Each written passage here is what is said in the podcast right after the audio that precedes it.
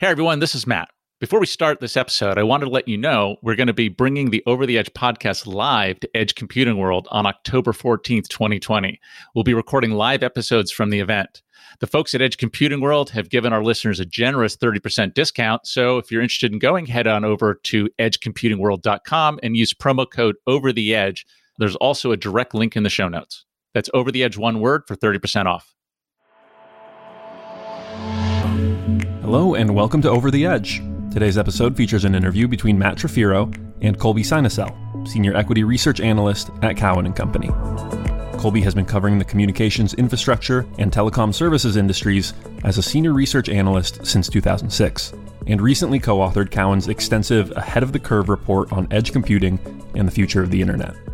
In this interview, Colby offers his unique perspective on the investment decisions that are powering the growth of edge infrastructure, the elements that will enable true 5G, and how the pieces work together to usher in the fourth industrial revolution. But before we get into it, here's a brief word from our sponsors. Over the Edge is brought to you by the generous sponsorship of Catchpoint, NetFoundry, Ori Industries, Packet, Seagate, Vapor.io, and ZenLayer. The featured sponsor of this episode of Over the Edge is Ori Industries. Ori Industries is building the world's largest edge cloud. Their products power the next generation of intelligent applications through unparalleled access to major communication networks worldwide. Ori is laying the foundations for application developers to seamlessly deploy to uncharted edge computing infrastructure across the globe. Learn more at ori.co. And now, please enjoy this interview between Colby Synesael, Senior Equity Research Analyst at Cowen and Company, and your host, Matt Trifiro.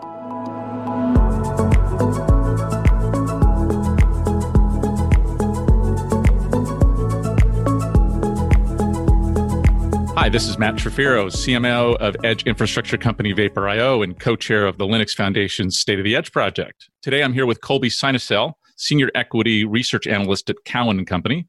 We're going to talk about Colby's career as a technology analyst, his current views on Edge, and all things 5G, and where we're headed over the next decade. Colby, how are you doing today? I'm doing great. Uh, thanks for having me. I appreciate it. Yeah, we really like getting a lot of interesting guests on the show. I'd like to start a little bit about just your background as a technology analyst. How'd you even get into technology? Sure. I came out of undergrad in, in 2000, and my first job was for a company called Allegiance Telecom, which some people might remember. Uh, and it was a CLEC, a competitive local exchange carrier. And, what, was your, uh, what was your degree? My degree was actually, believe it or not, in psychology, uh, and I had a minor in English. So not necessarily awesome. something you would uh, tie into uh, what I'm doing I, I was philosophy and cognitive science, so I totally get it. All right, well, fair enough then. But I did a, a sales job. At that time, I was pretty focused, quite frankly, on, on trying to make a few bucks. And I thought that would be a good way to start off my career. And uh, I was doing sales, and I, I, did it for probably about three or four months, uh, not a very long time at all. And quickly realized I wasn't probably meant to be a, a salesperson. Realized at that point that I probably should be doing something different. And I had a friend who was working for an investment bank at the time called Thomas Weisel Partners and he mentioned that there was an opening, and, and this was when I was living in Boston at the time. And I applied for that job and, and got hired as an equity research uh, associate. And that was somebody who basically did a lot of the uh, grunt work, a lot of the heavy lifting, if you will, for the senior analyst. Uh, and that senior analyst was covering at that time enterprise uh, software. So you could think of names like Microsoft as an example, Oracle, et cetera. And uh, I did that job for probably about a year. And then after that, there was a promotion that was made available for somebody to work on the telecom services team. And believe it or not, just given my three or four months of experience working for Allegiance, I was asked if I'd want to apply for that job given my experience in telecom. And I did. And, and lo and behold, I Love got it. that job, quickly moved to New York City. And uh, I've been doing telecom services equity research ever since. That's amazing. For those of my audience that don't know what Cowen and Company does. I became aware of you a few years ago, but only indirectly through the legendary Aspen conference you hold every year, which um, I've had peers call it the the Davos of data centers. But you and I came to know each other when you were doing some research on edge computing, and I've learned quite a bit about uh, Cowen. It's a very impressive firm, but most of my audience probably doesn't know what you are, who you serve, and why you need research. Sure. So I got to correct you. The, the, conference is actually in Boulder, but everything else you said uh, about the superlatives are accurate. It's a great event, and hopefully some of the uh, listeners at some time are able to get out there for the event, which always happens in, in August. So Cowen is an investment bank. And if you think about it, lots of people know of the Morgan Stanleys and the Goldman Sachs and the Citis of this world, but there's a, a second tier of investment banks, of which Cowen is one. And, and that would be names like Cowen, but also names like Jefferies or RBC, maybe Oppenheimer, uh, as other examples. And we're a publicly traded company, so you could find us uh, listed under the ticker COWN. And I've been working at Cowen for about 11 years now.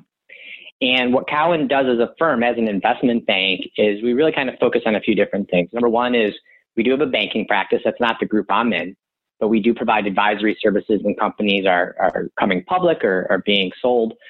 We also have a trading desk, though, and, and that's really where my kind of broader focus happens, which is we help our clients, which are typically hedge funds and mutual funds, to buy and sell stocks. And what I do on the research side is I provide advice. So I cover, as you mentioned, communications infrastructure, which we consider to be the towers, the data centers, the fiber names. And then I also cover the services space, predominantly names like AT&T and Verizon.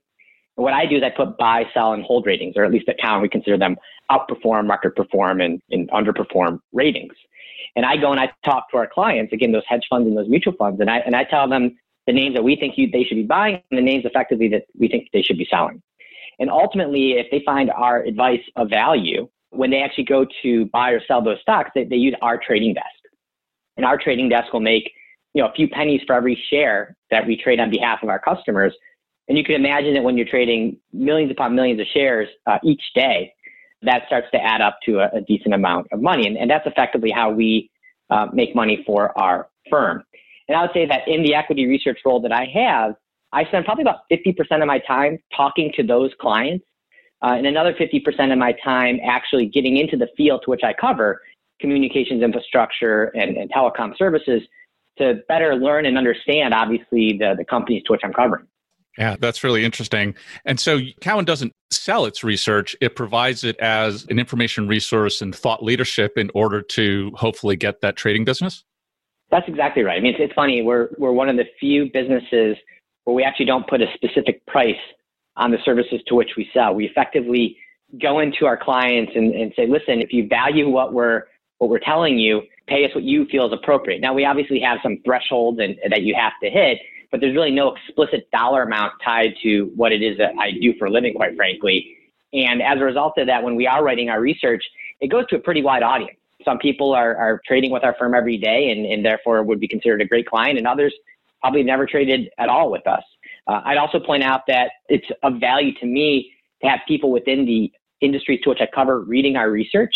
So over the years, I have probably built up a list of, I'll say about 500 different people uh, that are within the industries. So they would be senior executives at power and fiber and data center and wireless companies. It would be private equity and venture capital type investors, which again aren't really my core clientele. But my research is also going out to those people.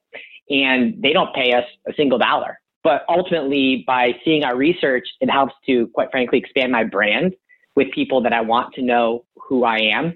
So that when I do engage with them, whether it's over email or phone call or I see them at some type of event, they're willing to speak with me. And, and ultimately that helps me to expand my Rolodex so that I could, you know, learn more from people who are actually in the industry.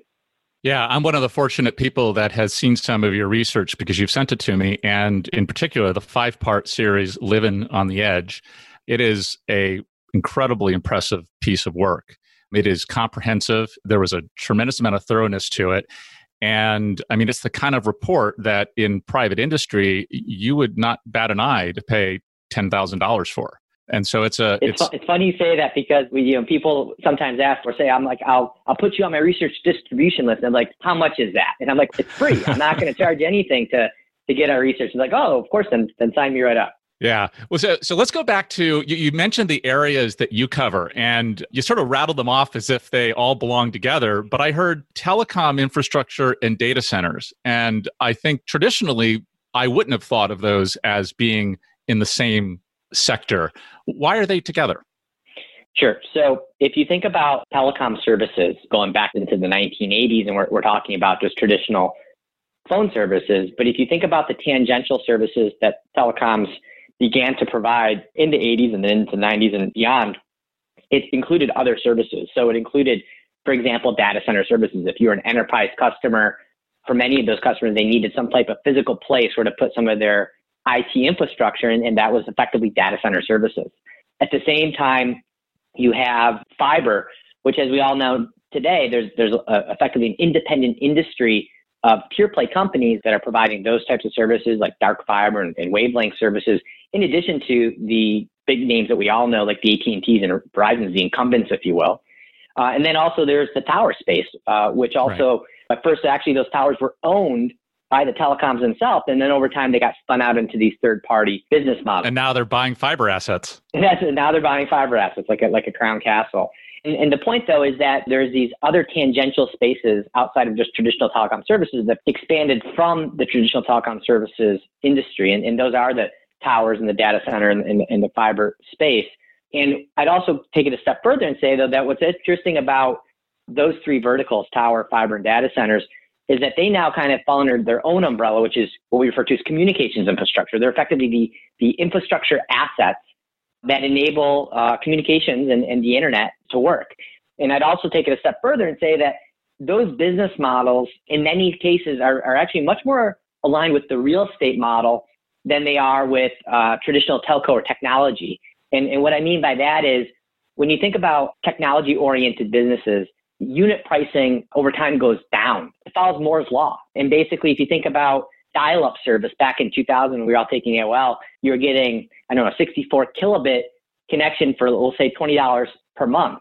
You flash forward to where we are today and you're paying maybe $50, but you're getting a 300 megabit connection. If you're looking at it on a per bit basis, your, your pricing has gone down, but that's obviously enabled uh, you and I as consumers to consume more, and it's enabled new business models like Netflix opposed to just email back in 2000. Communications infrastructure is different though. It actually follows more of what I'd refer to as, as real estate type pricing, uh, or inflationary type pricing. Said differently, the cost of being on a tower actually goes up over time. There's actually escalators built into that pricing. The same could be said for dark fiber uh, on the fiber side. And then on the data center side, also, you're seeing you know, pricing going up. And when you start to think about the financial characteristics of those three businesses, they're very different, quite frankly, than telecom services. And that's actually why you've seen a lot of those businesses actually become REITs over the last several years. Yeah, that makes a lot of sense. My company is to a very real extent in the real estate business, you know, in building edge infrastructure. And the thing about edge is a lot of it has to do with physical proximity. And there's no way to get physical proximity without contemplating real estate. So I definitely see how those two worlds merge. Back to telecommunications. So, one of the things that I, have heard you say, or maybe you've written, and I'm going to paraphrase it because I don't remember the exact quote, but it was essentially that 5G is important, but true 5G won't be here until we have edge computing. What, what do you mean by that? So, what we said is that while edge computing is not dependent on 5G, 5G is dependent on edge computing. And, and, what we mean by that is the, the edge infrastructure, and we'll talk more about that later on, but the edge infrastructure that is obviously tied to edge computing is going to be required to truly enable what we refer to as true 5G. And if you think about 5G, similar to edge, it's a term that kind of gets abused and, and has many different meanings to many different people. But if you think about it today, most people associate it with their phone. They think about their phone as getting faster in terms of bandwidth connectivity. And that's absolutely accurate. With a 5G connection opposed to a 4G connection, your physical phone will be faster than it would have been on a 4G network. We're talking about, on average, speeds north of 100 megabits per second, whereas today's 4G networks probably have speeds closer to 50 megabits per second. But that's not the only aspect of, of 5G, and that's where the true 5G argument comes into play here. There's two other key aspects. One is latency. Today's 4G networks have probably somewhere around, I'd say, maybe 50 milliseconds of latency. But a 5G network is intended to have sub 10 milliseconds of latency. And then the, the third aspect here is IoT. Today's 4G networks and, and 3G networks and even 2G networks could only support so many physical devices connecting to that network at any one time. And what 5G promises is to basically support a heck of a lot more devices in a given area that can connect to the network at one time than what you can get with 4G. And when you take all three of those aspects, the bandwidth speed, that north of 100 megabits, the latency, the, the sub 10 milliseconds, and the massive machine connectivity or IoT, that's combined the recipe to enable true 5G. And what's interesting is that while the faster bandwidth speed is going to be great from a phone experience perspective, having lower latency or being able to connect all these different types of devices really has nothing to do with the phone. But the beauty of true 5G is it's going to enable a lot of new businesses to leverage a wireless network beyond the phone that's never really happened before. And that's when we start to think about things like sensors and connected cars and all these other things, leveraging and utilizing a, a wireless network. And when we talk about true 5G, that's really what we're referring to. And, and, and to make that happen, absolutely an edge infrastructure, physical edge infrastructure is going to have to be out there. Yeah, that makes a lot of sense. And so let's connect the, the dots on those. So when I have this physical edge infrastructure and I've deployed a 5G network that gives me the bandwidth, latency, and the ability for massive machine connectivity, what happens? What devices are going to be connected? What sensors are going to be connected? And what are we going to do with them? So, I mean, that's the exciting part. And, and unfortunately, the, the punchline to some degree is I don't know. but if you think about 4G, 4G was, was really the first time a wireless network enabled us to have broadband connectivity that was similar to what you actually could get at home broadband connectivity. And once that happened, new services were created. So think of Uber. Before 4G, when you're on a 3G network, you were able to get email, but you weren't able to get that broadband experience. And therefore, things like Uber didn't exist. But once you enabled that broadband speed, lo and behold, you had Uber. The same thing is going to be happening with 5G, which is we are going to give to the world these three key attributes the speed, the latency, and that massive connectivity. And it will be up to the, the creators, the innovators out there to come up with what is that next solution or service. Now, generically speaking, people refer to it as things like augmented reality. So solutions that might use augmented reality or virtual reality. People will talk about things that will use autonomous vehicles as another example, but people talk about things like remote surgeries and so forth. There's all these different ideas that are out there, but admittedly, right now they're all conceptual. We really haven't seen them come to fruition yet because the physical network hasn't been built. But when you think about companies like AT&T and Verizon, at least here in the United States, they have incubation labs. They're, they're working on trying to figure out what are some of these services. They're working with some of those creators to try and figure out how do you actually create these services and then ultimately how will you bring them to market. And I think that's going to happen over the next several years. And when it does, what we think ultimately it does is it enables what many people refer to as the fourth industrial revolution. And that's going to create a whole new set of market opportunities that are not just uh, telecom specific, but really are going to happen across just about every industry. If you think about autonomous vehicles, that obviously has huge ramifications on the auto industry. But if you think about things like remote surgery, that's going to have huge ramifications on the healthcare industry. And if you think about things like virtual reality or augmented reality, that's going to have potentially huge impacts on, on sports and entertainment. And it's really, again, it's taking these core components and then leveraging them across a, a whole broad set of industries. And, and when that happens, we think it ultimately creates a whole new set of demand that's just not in the market today. And, and one of the interesting things that we talk about is that when you think about the internet in its current iteration, uh, it's really been built for humans. So think about how we use it for email. We use it to go onto an application or a website. We use it to watch video. This next iteration of the internet, which very much is tied to edge computing and 5G, is actually going to be built more for machines. And it's going to be, think of things like robots, think about things like sensors, think about things like drones.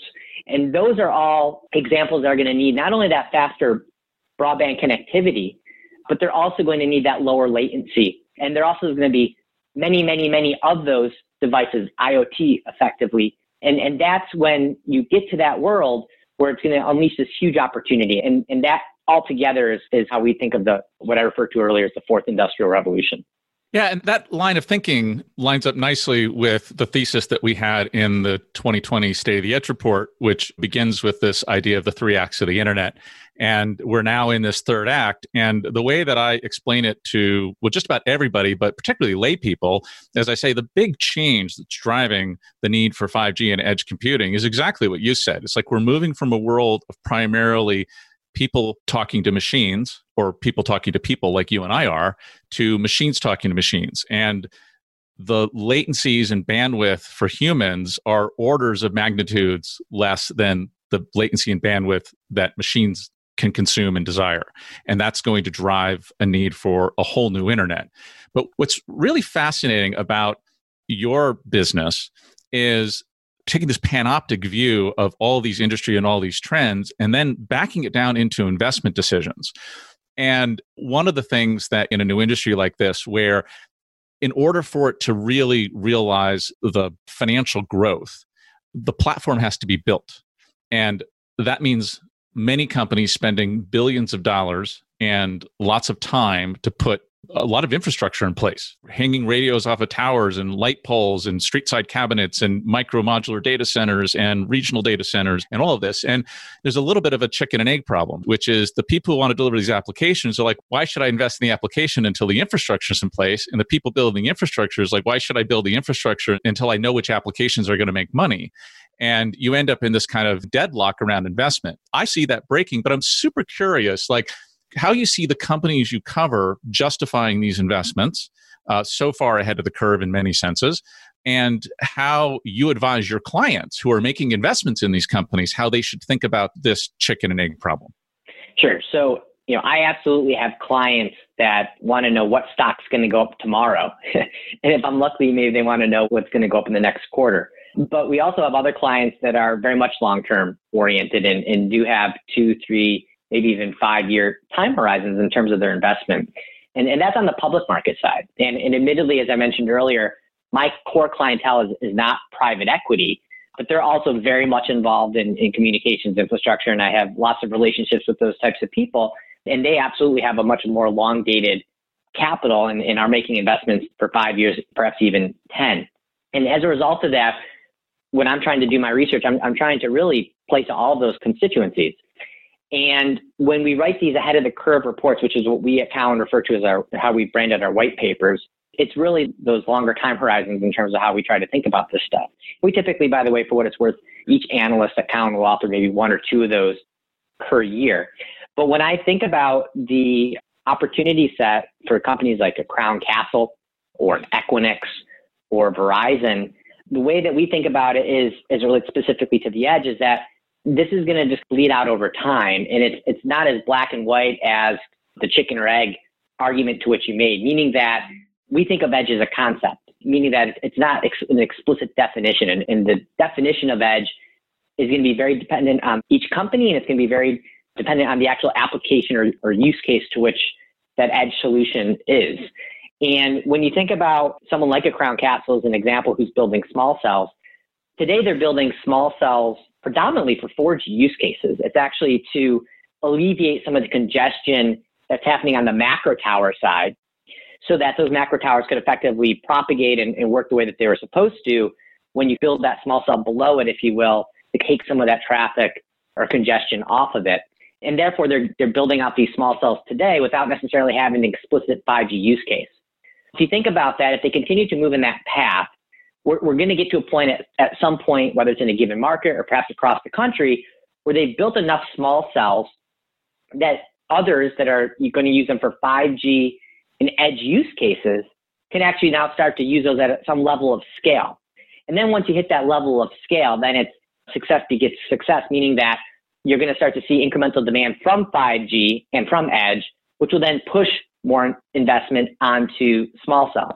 And the same thing could be said against across the fiber space. The same thing could be said against the data center space. In fact, in the data center space, while there's a lot of talk about what an Edge Micro or others uh, like a Vapor IO are doing in terms of building these, you know, modular specific edge locations, whether it's at the base station of a tower or it's somewhere else in the field.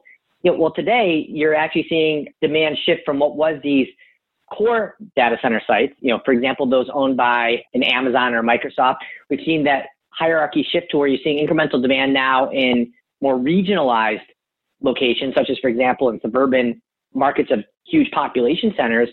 And, and they're starting to see an Amazon or a Google or a Microsoft deploying in their locations. And, and therefore, that could be arguably considered edge. And then ultimately, what we'll see is we'll see that bleed even further to where you actually are starting to see the Amazons and the Googles deploying in the Vapor.io type locations. And again, so the way I think about it is it's not an explicit definition. It's not black and white. It's an evolution. It's a concept.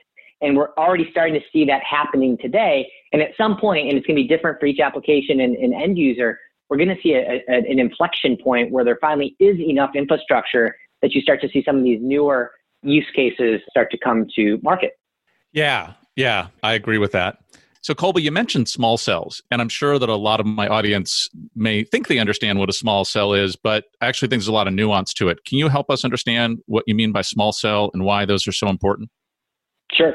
If you think about the way that mobile phones work, whether it's in the United States or, or just about anywhere, they work by leveraging off of the physical infrastructure, which is a macro tower. And we've all seen these when we drive down a highway, and depending on where you live, some cities and neighborhood associations don't want them in their backyard, but the reality is we all need them if we want our phones to work. Well, as we've all shifted to a point where we no longer have just plain old flip phones, but we actually have smartphones, the demand and, and requirement of, of each of those macro towers is going up. We're consuming more of the radio frequencies, if you will, that our phones are dependent on to actually communicate with these macro towers. And, and that's leading to, as I mentioned earlier, some level of congestion. And the more people you have using a tower in a given area, the less efficient that tower actually is. And ultimately, it, it degrades the quality of service that you and I actually have with the phones when we're using them. One of the ways in which you alleviate that congestion is you do something called cell splitting, which is if you actually had a macro tower in one location, you had a macro tower in another location, you now put a new macro tower in the middle, effectively alleviating the congestion that were previously being supported by just, for example, those two towers. Now, for example, you'd have it being supported by three. Well, to take that step. Yeah. So a way to think about that was if you've got two towers and everybody in that area or every device in that area is connected to those two towers, you add a third tower. Now you're sort of load balancing across three towers instead of two towers. Is that correct? That's absolutely correct. And to take that concept a, a step further, what a small cell does is it really targets in a very small area, typically a few hundred yards, to kind of really take the congestion in that given area. So where you would typically see a small cell being put is in you know large population centers. So it could be on a school campus. It could be in a very popular tourist destination such as Radio City in New York City, or it could be at a stadium where thousands of people gather to, to watch an event. And by putting small cells into those areas, it really does the same thing as a macro tower. It has the same radio antennas and, and all that infrastructure on there that will actually communicate with your phone. But ultimately, what it then does is it, is it alleviates some of the pressure that a macro tower in that given area had previously been supporting. And you know, the concept of small cells are, are probably, I'd say, at this point, maybe five years old, maybe a little bit longer in terms of the popularity of using small cells, but it's still very much in its infancy. And to give you some concept of size, there's not perfect data on this, but there's probably somewhere between 150 and, and maybe 200,000 macro towers in the United States. And, and that number is probably growing a few thousand every year. Um, from a small cell perspective, there's probably today, I would say, about 200,000 small cells in the United States today. But that number is expected to grow by the hundreds of thousands over the next several years. So there's a lot more small cells that are going to get put into the marketplace but effectively, what they're doing today is they're alleviating the congestion for that 4G network. But in the future, the thought is that we're going to start to use these small cells more for these 5G use cases, these true 5G use cases, these non phone use cases that we've been talking about. Yeah, and as I understand it, another important reason that small cells will be deployed at scale for 5G is that a lot of the higher frequencies used in 5G can't go through walls and sometimes not even trees. And so having more points to connect to in and around buildings and walls becomes important. Is that a correct statement? Yep. So when you think about frequency, there's there's effectively low band, mid band, and, and high band spectrum, and and we could think of low band as sub one gigahertz, and you could think of mid band as between one gigahertz and, and six gigahertz, and you could think of this high as really millimeter wave type spectrum, which is typically above 20 gigahertz. And the higher you go up in frequency, to your point, the lower the signal strength actually can travel. And therefore, if you actually want to use millimeter wave spectrum, you're also going to need a lot more cell sites for it to work in a scaled fashion. And the reason that you would want to use, by the way, higher frequency or millimeter wave spectrum is The other directional argument is that the higher the frequency, the greater the bandwidth capacity that spectrum has. And, and that's just a function of physics. And therefore, if we want to start to improve the bandwidth connectivity, I, we've talked about getting to, on average, north of 100 megabits per second, and in many cases, moving towards one gigabit type speeds, particularly when you're using millimeter wave spectrum. To get that, you, you have to start to use these new higher frequency spectrum bands, which we have historically not really used that much when you think about wireless networks. Yeah, that's really interesting. This, and I think the the deployment of you mentioned two hundred thousand today in five years is that going to be five hundred thousand, a million? Yeah, I mean, so when I look at other third party research that takes more of a top down view opposed to bottoms up, which is what I would do, I would, I would look at things from a company's perspective and then build up. There's others like the, the Gartner's example of this world that kind of take top down views on, on various industries. But when I look at those types of forecasts, you're absolutely right. And it depends on who you're, whose forecast you're looking at. But you'll see somewhere around a half million and, and perhaps upwards of a million in the next 10 years in terms of forecasted small cells being deployed in the United States. And therefore, while we're going to, as I mentioned earlier, see probably a few thousand macro towers every year getting built out, there is expected to be see this huge inflection, this growth curve, if you will, for small cells. But again, until, and it goes back to your chicken and egg, until we hit that, that inflection point, you're seeing small cells being deployed today, but maybe tens of thousands per year right now. But at some point, we're going to really hit a hockey stick curve and, and we'll see that accelerate even more. Yeah, and when and you can see how this drives the other components of this sort of telecommunication infrastructure because presumably each of those small cells is going to have a fiber connection, which means probably putting a lot more fiber in the ground or at least lighting existing dark fiber. Is that correct? Absolutely. So when you think about communications infrastructure, we, we mentioned data centers and we, we mentioned towers, and, and you could even you know put within the tower category small cells. But the glue, if you will, for, for whether it's a data center or a tower or a small cell is fiber. And as a result of that, we're going to need to see a lot more fiber being built out into the network than there actually is today. Uh, in fact, a lot of fiber, when you think about it, there's two key issues. One is that a lot of fiber was built between core networks. So, for example, between different markets, between Chicago, for example, and a, and a Milwaukee. But then when you get into a Milwaukee, there wasn't a lot of fiber being built within that given metro. Uh, and we're going to see, need to see a lot more fiber going into those metros to support things like a data center or a macro tower or a small cell.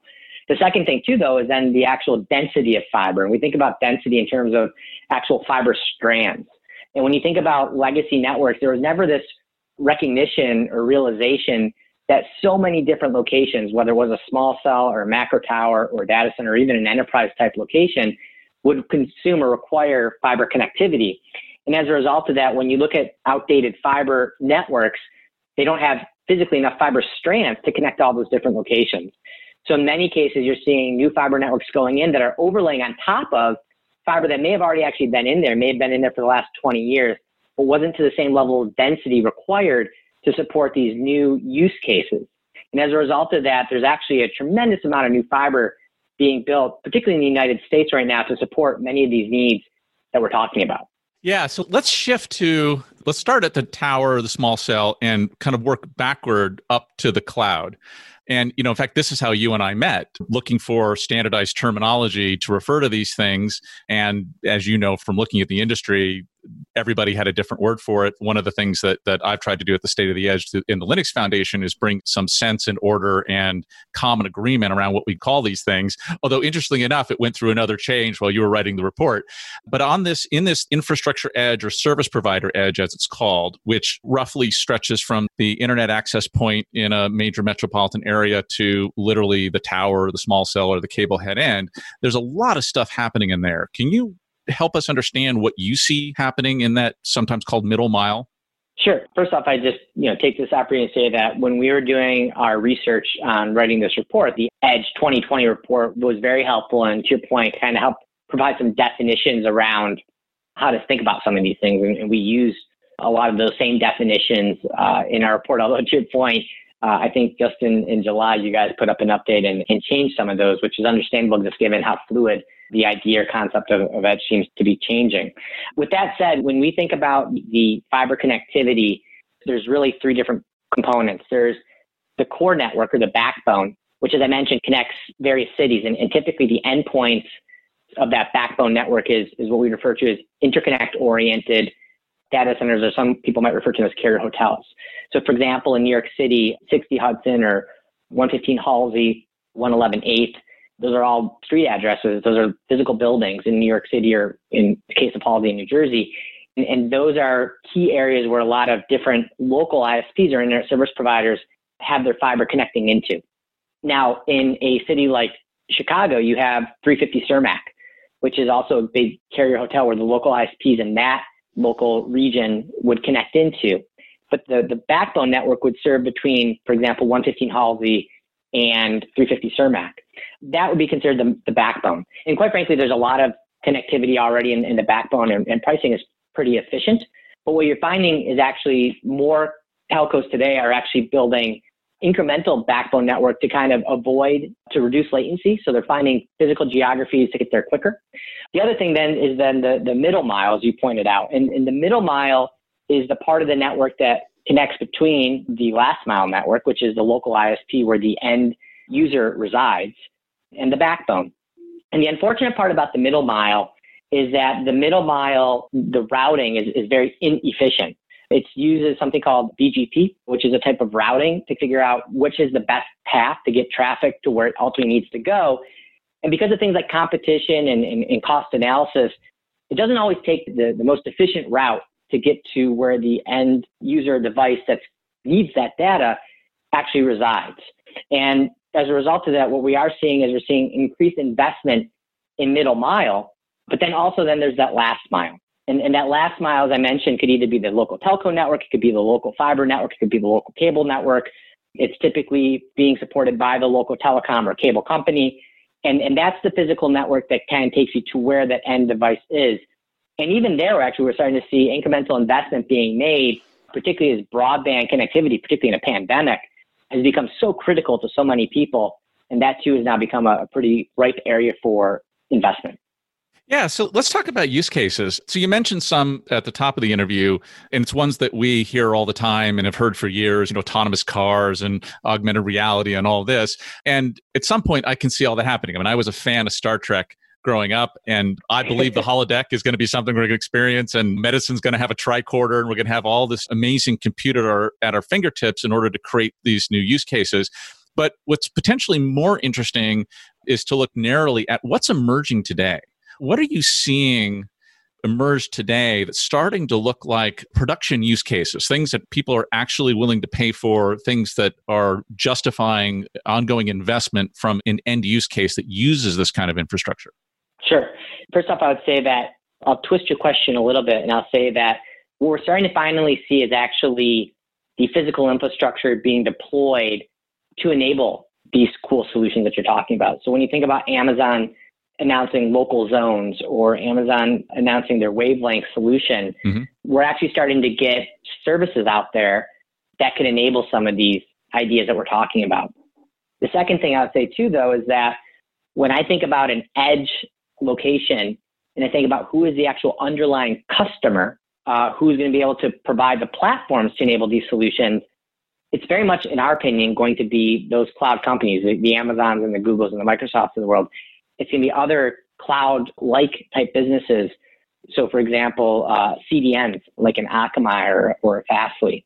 It's also going to be other companies such as cloud security companies like a Zscaler. And those are the companies that we see actually going into these physical edge locations to provide the platforms to create these or support these edge services. And that's starting to happen now. And as a result of that, what we're starting to see in terms of the, the initial use cases, as, as you mentioned, uh, is we're starting to see some of that start to, to populate.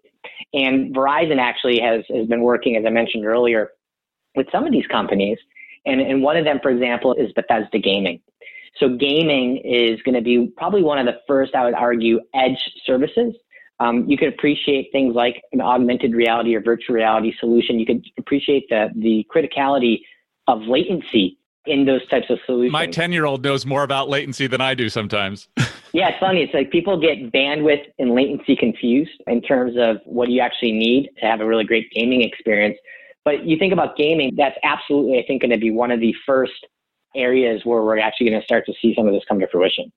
Yeah, either improving the real-time nature of a multiplayer game and or creating these new rich experiences that might in fact exist in three dimensions if I'm wearing a set of goggles or might exist in in the real world quote unquote if I'm using an augmented reality application and that requires a lot of processing. So one of the things that's a common trope in in the field of computing in general is this idea that there's this you know giant pendulum that swings back and forth between mainframes to personal computers back to the cloud back to this. And i've heard people place edge computing in that that metaphor. And i'm not sure that's actually true. And I'd, I'd like your opinion on it. This is why i don't think it's necessarily true. Because in the past when the pendulum swung it really swung meaning the bulk of the workloads actually stopped running in one place and started running in another place. And instead, what I'm starting to see in edge computing is it's plus, meaning the edge workloads do not seem to be cannibalizing the cloud workloads. It seems that the edge workloads are actually augmenting and in some cases actually increasing the need for additional cloud workloads. And I'm wondering if you have an opinion on that. Yeah, absolutely. If you kind of go and, and, and look at the history of computing, Back in the 1940s through the, the 1960s, we saw really the beginning of computing in, in the form of the mainframe. And you know, the mainframe was a, effectively a centralized computing solution. And the reason for that is A, it was really expensive. And B, mainframes certainly back then took up a lot of physical space. So you, you would put them in a centralized location and then effectively people would be able to connect into that to harness that computing power. And then ultimately what happened is that was replaced by personal computing. And that was in the 1960s through, we'll call the, the 1990s. And that was probably our first version of what we'd refer to as, as distributed computing. And what that helped usher in was, was adoption. More people were actually able to use computing resources than what was possible when we were you know, utilizing mainframes. And then the third phase of this uh, was the cloud, as you just referenced. We went back effectively to a centralized computing platform, but, but leveraging the internet and that allowed us, and, and that was probably in the 2000s and through the 2010s, and that allowed us to gain a, a level of scale. You were able to effectively do more by harnessing the cloud opposed to what was possible just with your own personal computer. And, and now what we're seeing is, is we're seeing a fourth shift, which is effectively the edge. And, and we're going back then to a distributed architecture. But what's interesting is it's still actually leveraging or using the underlying cloud architecture that we saw come to fruition in that 2000s, the 2010s time period. And therefore, you're still maintaining that level of scale that you got by consuming off of the cloud, but you're gaining that efficiency by, by going back to that distributed model. And to your point, then, I don't think of the edge as cannibalizing the cloud. I, I think of the edge as expanding the TAM, the total addressable market for the cloud. And when I think about the internet hierarchy, the, the physical infrastructure that, that makes up the internet, I, I think about it in the form of data centers. And as I mentioned earlier, you have these large data center facilities in, in areas where taxes are lower and, power is cheap that are typically owned and controlled by these large hyperscale companies like, for example, uh, an Amazon or Microsoft.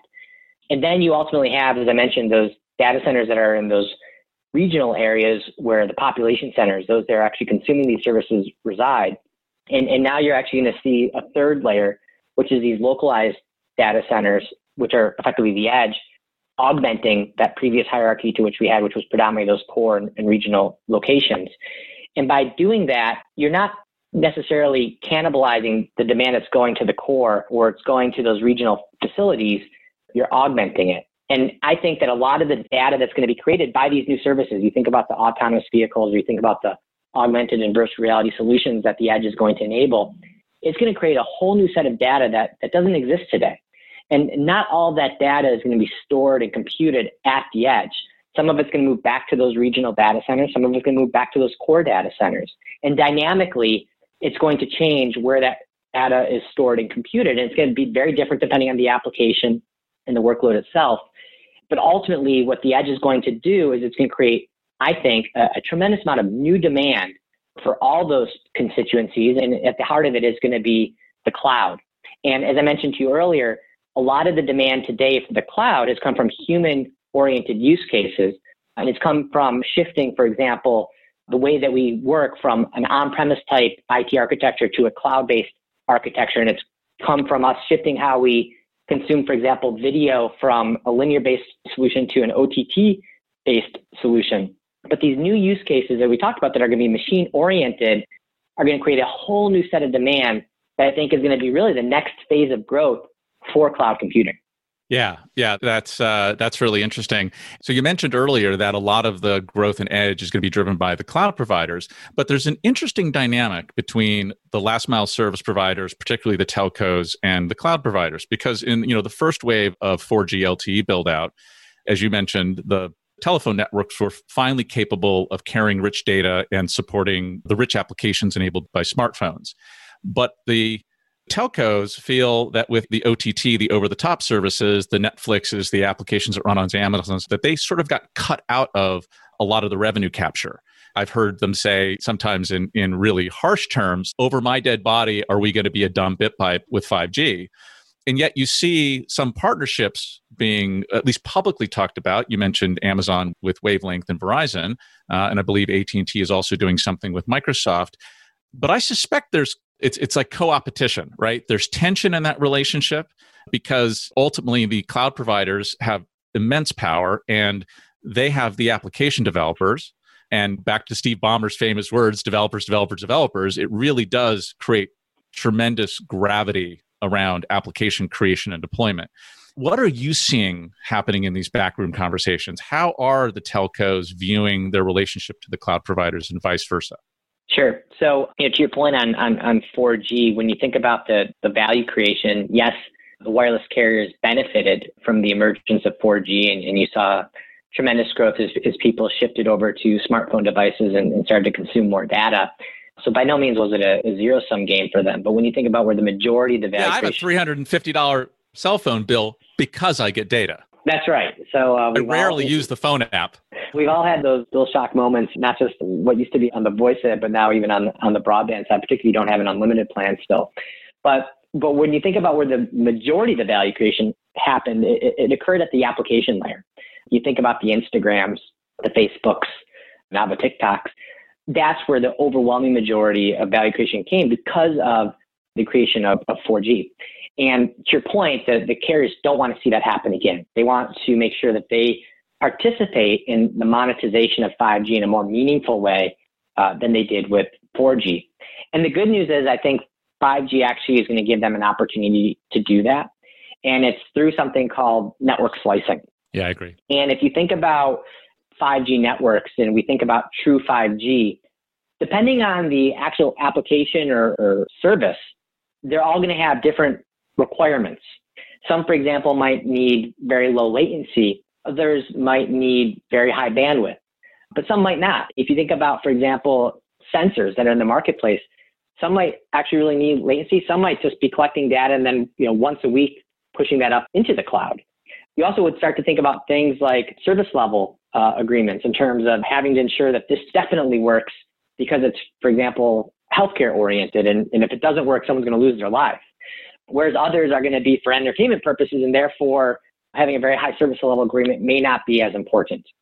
And network slicing, what it's intended to do is basically allow each of these application companies that are, that are creating these 5G services to go in there and say, well, I, I need these specific resources and I don't need these specific resources. But the fact that they actually need to go in there into the network and, and basically, you know, say, I need this and I don't need that, it forces them to have a conversation with the carrier and it ultimately allows the carrier to monetize that in a way that they haven't been with 4G. Because if you think about 4G, it was one plain vanilla network. Everybody had access to the same network. And therefore, once you created the actual application and your end user was paying for their mobile services like you and I, there was really no opportunity for Verizon or AT&T or anybody for that man to go insert themselves into that conversation. Well, well 5G is going to be different. And, and as a result of that, there is thought to be a, a, better monetization opportunity. The second thing I would say, though, in terms of where are we today, it's really in that exploration phase. I mean, you think about all the different things that Verizon is doing in terms of, in, in AT&T for that matter, and T-Mobile, in terms of building out their various edge infrastructure, their, their, what they refer to as their MECs, mobile edge computing type locations. And they're working with various partners, as I mentioned, Bethesda Gaming and Amazon and Google, particularly in the case of AT&T. They're trying to figure it out. And, and ultimately, I think we're going to get to a point where there is going to be more of a partnership between these clouds and these telcos because these clouds are going to actually become increasingly dependent on the wireless networks, I think, for where their next level of demand is going to come from. Yeah, that seems to make sense. And I think five years ago, there was a, a notion in the telco industry that was supported by some of them buying up data centers that they ultimately mostly divested of but this idea that that the telcos would offer their own cloud and i think as appealing as that was from a potential revenue capture standpoint what that idea missed is it's going to be really hard to attract the massive developers to a new cloud. There are 3 to 5 major clouds depending on how you count and there's not an even distribution among those five and so the top three kind of make the biggest impact. And those developers who develop for amazon or microsoft or google cloud platforms don't want to distribute to a new cloud. It may not be cost effective. The other thing that's interesting is that you know you have multiple carriers and as a developer i don't want to have to go and negotiate an arrangement with each carrier and i want to be able to develop an application and deploy it one time and so I could see a business arrangement being made where maybe there's API integrations between the clouds and the service providers where I, as say, an Amazon customer, today I can provision an EC2 instance in one of two locations in the US. Well, like in both locations if I want to, US West and US East. Those are my choices. And there's the time in the future where I imagine I'll be able to deploy instances not just in US West and US East, but in Chicago West and Chicago East. And if I'm deploying in Chicago West and Chicago East, I imagine that I would also want to be able to check a box that says provision me an SLA guaranteed network slice because that's what my application requires. And you know there'd be some business relationship where money would flow back to the carriers in that case. So I definitely see that happening. I wonder if you have an opinion on the carriers collaborating to offer a way for developers, you know, sort of federating their resources so that I don't have to go into every market and talk to every carrier in order to have an application that runs anywhere and not just US but global. Do you see any hope that we're going to see some sort of open API or some other capability that would allow a developer to write an application that works across multiple networks owned by different companies? Yes, so there lies the rub. So if we look about where we are today and the various press releases that are coming out tied to 5G and, and also tied to the edge, they are very carrier specific. So AWS partnering in a specific city like Chicago with a Verizon. You know, we've asked Verizon this. And in, in, fact, we actually just had our communications infrastructure summit virtual this year, opposed to in Boulder, and, and we had Verizon there. And, and one of the questions that we asked them is if, for example, somebody has deployed a edge solution uh, on AWS and they're on an AT&T network, but AWS is deployed in your facility in Chicago, w- will that work? And the unfortunate part is, is they, they really aren't able to give an answer right now. And I think that the risk that we have then is will AWS then have to go and deploy in Chicago, not just with Verizon, but also with AT&T and then also with T-Mobile. And you would think that AWS isn't going to want to do that because it's obviously not very efficient. So that's still something that's that's a question mark, and we'll have to get solved. You know, to that point, one of the arguments we have, broadly speaking, for edge computing is I do think that given the sheer cost of making all this happen, effectively putting a lot more physical infrastructure in a lot more places, it actually will argue more for the neutral host model than we've seen historically, because it's going to be a way to alleviate some of these costs. And then ultimately, if that happens, and, and therefore the, the future model isn't necessarily the AWS is deploying in all Verizon's facilities, perhaps in a neutral location, you know, then then Verizon isn't necessarily going to be cut out. The business model is going to be, again, as we talked about, more tied to things like network slicing, which they'd still be able to do. But the ability to actually physically have that edge computing infrastructure in their network, uh, or at least physically in their edge data center type locations, that may actually not sustain as we get further into this evolution. I'm glad you brought up the neutral host model because I agree that that is one of the most important concepts that has been around for a while but is is now being applied in new ways. Obviously, for a long time carrier hotels have been neutral host. Anybody can bring their network in, connect to anybody else's network.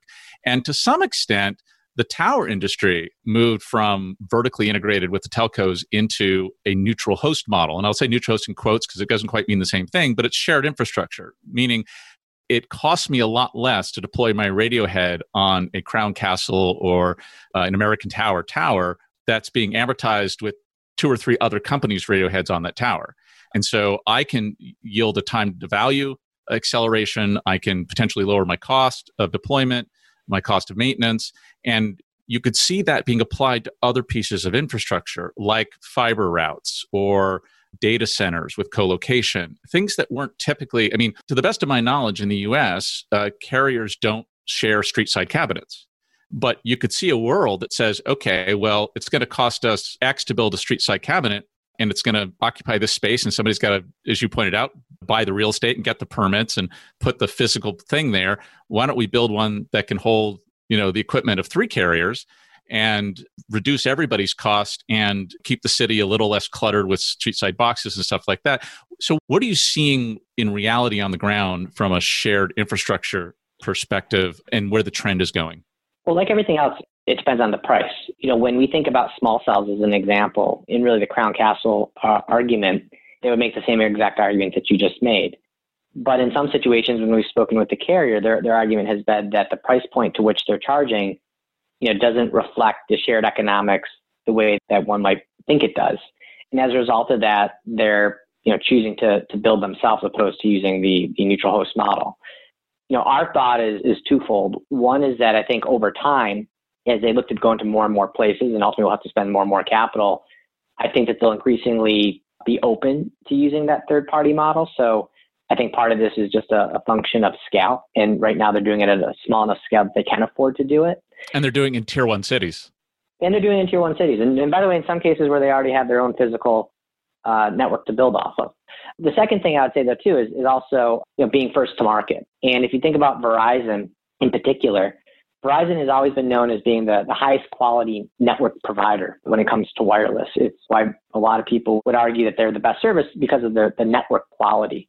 But what's interesting is that when you think about 4G and, and again that phone oriented experience, the quality of the network between a Verizon and uh, AT&T and T-Mobile is probably the the smallest it's ever been in terms of differentiation between the, the three. Effectively, T-Mobile and AT&T have, for the most part, caught up. What's interesting about 5G and, and ultimately edge computing is that it does require this whole new network topology, this new physical infrastructure, and it requires a lot of fiber uh, and then ultimately small cells. And part of what we think Verizon is doing is they're recreating that first mover advantage that they used to have when it came to 3G and, and then 4G in the beginning. And that is that they're building their own physical fiber and they're building their own small cells. And by doing it themselves, they obviously aren't, they don't have a desire to go and share that with an AT&T and T-Mobile so that when AT&T and T-Mobile, you know, put more focus on these same aspects, AT&T and T-Mobile are going to have a, a lot more work and, and it's going to be a lot harder for them to replicate what Verizon has established. Now, if you think about it, Verizon had just been purely dependent on partners like a Crown Castle to build all of this. You can imagine that Crown Castle would be very happy to go and sell that exact same infrastructure to an AT&T and a T-Mobile. So I think part of this is Verizon again early on uh, trying to establish that first mover advantage. But again, once we get to a point of scale and we get to a point of demand where we've hit that inflection, there's just so much opportunity, if you will, for Verizon or for an AT&T or T-Mobile, our sense is that they're going to become much more comfortable utilizing uh, a third party or neutral host model, very similar to what they've become accustomed to on the macro tower side. Colby, this has been such a terrifically fascinating conversation. I, I realized that we could probably go another two hours. Uh, maybe I'll have you back on season two. Um, thank you so much for spending time with us. For people that want to find you and Cowen online, uh, where could they go? Yeah, well, the, the website is cowen.com, and uh, my email address is, is my first name, dot my last name, at cowen.com. And I'm always available and, and happy to have conversations with people in the industry just so I can learn uh, as much as from them as hopefully they can learn from me. That's terrific. Thank you, Colby, so much for joining us today. I really appreciate it. Thank you, Matt. That does it for this episode of Over the Edge. Over the Edge is made possible through the generous sponsorship of the Magnificent Seven Vapor.io, Packet, Seagate, Catchpoint, Ori Industries, ZenLayer, and NetFoundry. If you're enjoying the show, please take a moment to subscribe, rate five stars and review, and share the show with someone you know who might enjoy it. To get in touch with the show, email us at team at overtheedgepodcast.com. Thank you for listening. Ori Industries is building the world's largest edge cloud. Their products power the next generation of intelligent applications through unparalleled access to major communication networks worldwide. Ori is laying the foundations for application developers to seamlessly deploy to uncharted edge computing infrastructure across the globe. Learn more at ori.co. Hey everyone, just a quick reminder on October 14th, we're going to be bringing the Over the Edge podcast live to Edge Computing World. We'll be recording episodes from the event. And if you'd like to attend, the folks at Edge Computing World have given our listeners a generous 30% discount. So head on over to edgecomputingworld.com and use promo code over the edge, one word, for 30% off. There's also a link in the show notes.